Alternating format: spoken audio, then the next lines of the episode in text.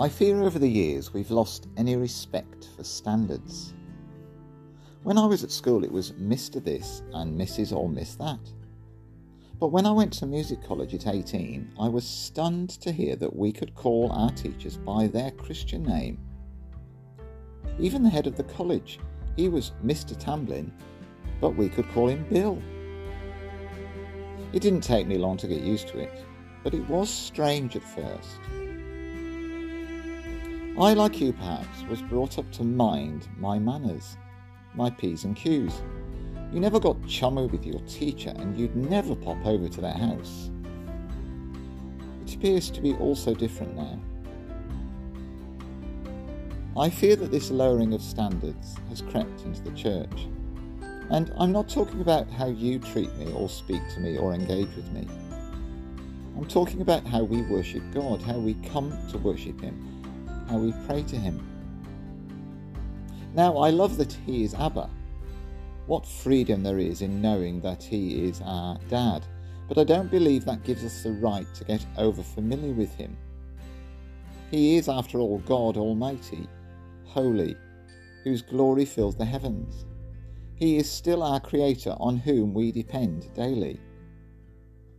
I love that we can come boldly into His presence in Jesus Christ. But I dare not come brashly, arrogantly, proudly, or carelessly. We are still, after all, on holy ground. Do you remember Stranger Danger? Children being warned to stay away from people they didn't know just in case. We're no longer strangers to God, and He's no longer a stranger to us. Thanks be to God for our Lord Jesus Christ. But God is still dangerous. It is a dreadful thing to fall into His hands. Mo and I were once playing a game with good friends of ours, their children and ours as well. Mr. and Mrs. it was, and a question came up about the size of a certain item of clothing. Mo and I discussed our answer, and I think we shared it, but when it came to our friends giving theirs, the wife would not answer because it was too private a matter. To ask her to answer was a step too far. I get that God is our friend, but we need to be careful and cautious.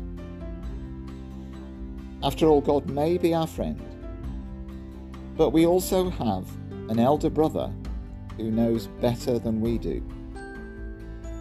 And the brother's name is Jesus. And we always come to God through Him and only through Him.